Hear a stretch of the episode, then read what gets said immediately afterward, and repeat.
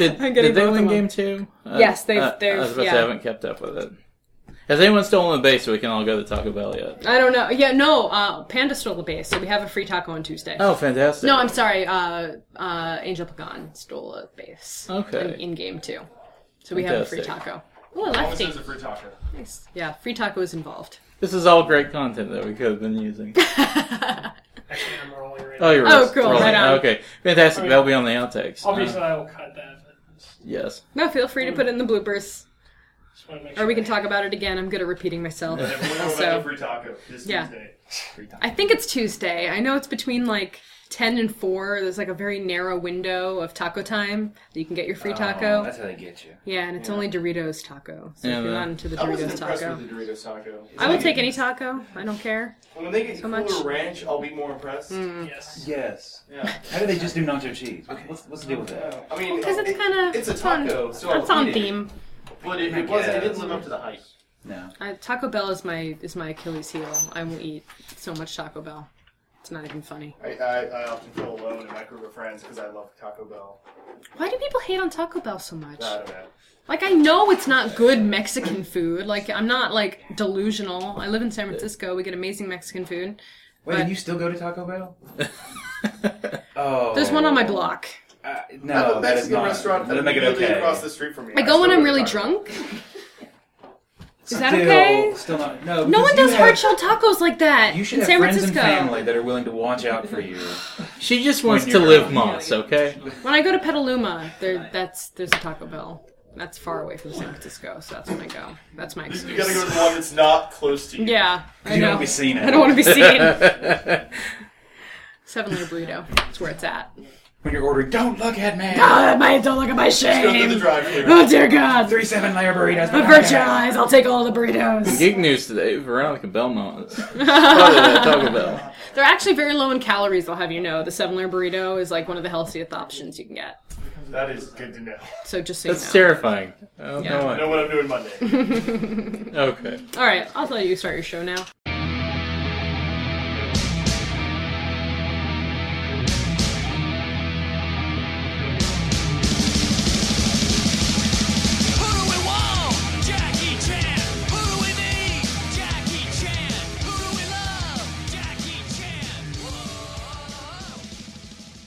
Hello, we are at Geek Media Expo, volume number four, and uh, happy to be joined by uh, someone who's far more successful at this than we are, uh, Veronica Belmont.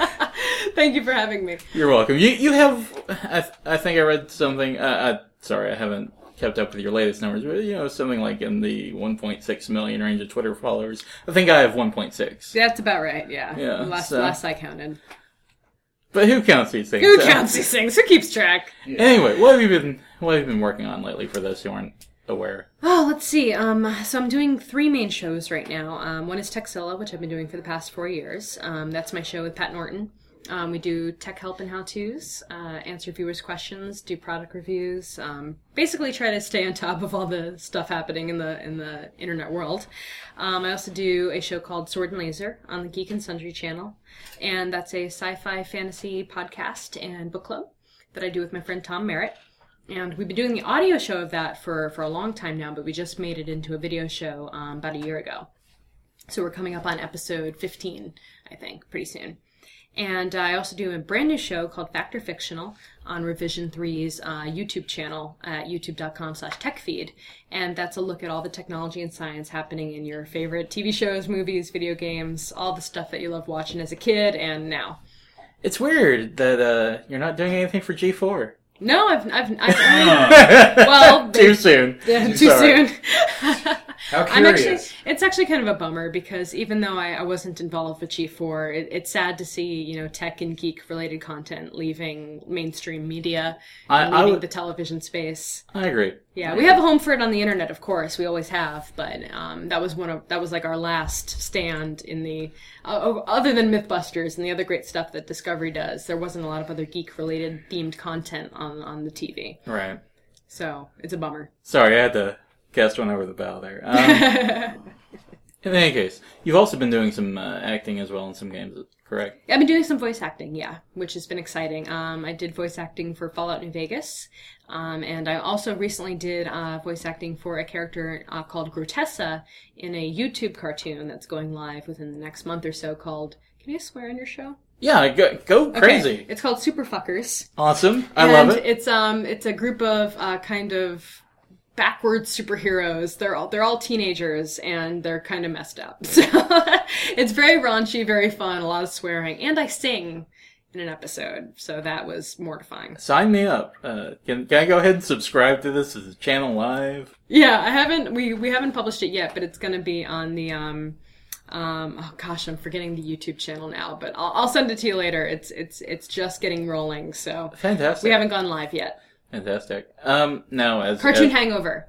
Cartoon Hangover. I don't know if it's live yet, but it will be on Cartoon Hangover. I'll I'll check later, but we'll uh, we'll definitely pimp Awesome. that out as it as it goes live. Um, obviously, as we've alluded to, uh, you've do a lot of geek related things. Um, when did when did you? What was your first? Uh, what was your gateway into geekdom? Oh, um, well, both of my parents were into technology. Um, my mom worked for a toy company. My dad also was an engineer. He designed toys and products for, for Hasbro and, and a number of other companies as well. Um, so I had a, I had a pretty deep background in, in that kind of stuff. I always had games around the house, toys, gadgets. Um, so I, I was very fortunate in that. And my parents were always very encouraging of me to, you know, to rip stuff apart and put it back together again. And my dad always had computers around. He gave me my first computer, my first laptop, everything. Um, and so I, I never had anyone to tell me that, that it was weird or that Right. it was not okay for like a girl to be into or that it was anything different from from normal um, so yeah i just kind of charged headfirst into all of it and when i got into college that was really pretty eye-opening for me because suddenly i met other people who were into the same kind of stuff that i was into and i, I really kind of blossomed from there So it was a, a very natural progression into doing a lot of the of the video producing and, and things like that. Was there any particular person or or uh, game or instance or anything like that that sort of was the impetus for for pursuing that? Um, I mean, I was I was doing podcast producing at CNET, and uh, they gave me my first kind of opportunity to talk on air, and also to start writing and producing my own video segments, which I had never I never had any aspirations for video or any aspirations to get on the other side of the the you know producing. Um, I was always behind the camera, behind the microphone. Um, but it was actually my, my now husband. Uh, we had just started dating. Um, we've been together for seven years. And so he's really been with me for the entire time that I've kind of developed and built my career. And he was like, you need to talk more. You need to like do this on your own. You can like, you need to kind of have the balls, the cojones to like get out and actually, you know, feel confident in, in talking about this stuff because you know what you're talking about. And um, that's kind of how I got started. I mean, I, I left CNET in, in 2008 and, and took off on my own and started my own uh, video podcast uh, for Mahalo Daily. And, um, and then, you know, jumped right into PlayStation Network stuff and Tekzilla a year later after that. So it worked out. He had good advice. It worked out pretty well. What was it like working on on Qore and some of the PlayStation Network stuff? I mean, it was a lot of fun because I loved having that that access to the behind the scenes production process of making games and getting to talk to the developers and the directors and the creators behind some of my favorite titles. Um, but you know, it, it is it's difficult working for a company like that because you are able to say some things, but you can't really exactly have an opinion on what you're talking about. If you don't like a game, they're not going to let you publish the video where you trash talk it. Right. Um, so there was a little bit of, of, of that, but I, I knew that going in. And I was still able to, to talk about technology in, in a very kind of free way on, on my other programs. So yeah, for gaming for a while it was a little tough because I, I couldn't, if I didn't like a game, I couldn't go out publicly and say that. Um, but if, but most of the time I did really like the games, so I was able to kind of share my enthusiasm for the titles I was talking about and kind of have some fun with it. You know, a lot of, a lot of like games journalism, it, it can be fun, but you know, I think I think a lot of games journalism journalists take themselves way too seriously. You know, it's you know, it's it's it's video games. We can have some fun with this. It's Right. not life or death. and so, like even to this day, like when I see people like like freaking out over something like the Mass Effect drama from last year, I'm mm. like, okay, guys, like they're making a game for you. This is not like the election. This is not like freaking I don't know. It it kind of makes me upset because people work really hard on these titles and Right. that's one thing that i definitely learned like doing the coverage on Qore and really seeing the nitty gritty of the whole process. And so it really it kind of hurts me in a way when i see people tearing down game developers because i know how much energy and how much passion they put into the titles they're working on. I'm like they just want us to have fun. Like yeah they want the game to be successful but you know they want you to be as excited about the game as they are making it. And so yeah, it, it hurts, but you have to take the good with the bad. And at the end of the day, they're video games. It's not brain surgery. It's not like life or death. Right. Um, what are okay? Let's let's just do a quick rundown. Some of your favorite games. My favorite games, um, well, you know, I still have to keep it on my favorite games list because I just played it for so long. But World of Warcraft is definitely on my list. Um, I'm one of the founders of the largest World of Warcraft guild, um, Iacta Est, um, AIE. Um, it still exists in World of Warcraft. Um, we have 12 sub guilds now because we've been broken up based on the guild cap level. Um, I, I quit this past year, so I'm I'm seven years in, and I, I gave up my account. I mean, I know it's still there if I ever want to go Right. back to it. Um, but World of Warcraft definitely most hours played for sure. I mean, by far. Um, I love the community that we built in that game, and I love the fact that uh, we have we have seven games now that we have official presences in, um, official guild presences in. So I feel like I can pick up any game and have an immediate group of people that I can play with. So that's really cool. Um, right now I'm playing uh, The Secret World, which is another MMO, and it's kind of like if all the conspiracy theories in the world actually existed. This is what the world would look like. It's kind of a near future style fantasy MMO. Um, so like the Illuminati exists, the Templars like exist. They can be one of your factions, or you can play as like the um, in in Japan you can be a dragon, and that's like their secret society. Um, it's a lot of fun, and Cthulhu plays a huge role, so you can fight Cthulhu, and that's rad. Um, so I love that. But otherwise, Skyrim, I probably other than Warcraft is probably the game I've put the most sheer hours into. I think I'm up to almost like 160 hours right now. Um, I really, really liked Skyrim, and I'm very excited for the Elder Scrolls MMO MMO when it comes out. Um, I'm slurring my words because I've been like talking for like 16 hours straight. I apologize.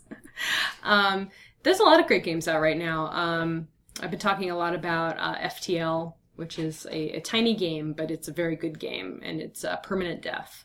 Um, so you're you're in charge of a spaceship, and uh, you you captain this ship through different different galaxies and through nebulas and everything. But if your ship gets destroyed, you have to start all the way over. So it's you get really sucked in and get really angry when you die because you can invest like like two hours into the game and then suddenly your ship gets blown up because you weren't paying attention to one crucial like portion of like your like your engines for example and they get hit with a torpedo and then you're done. It sucks, but it's really fun.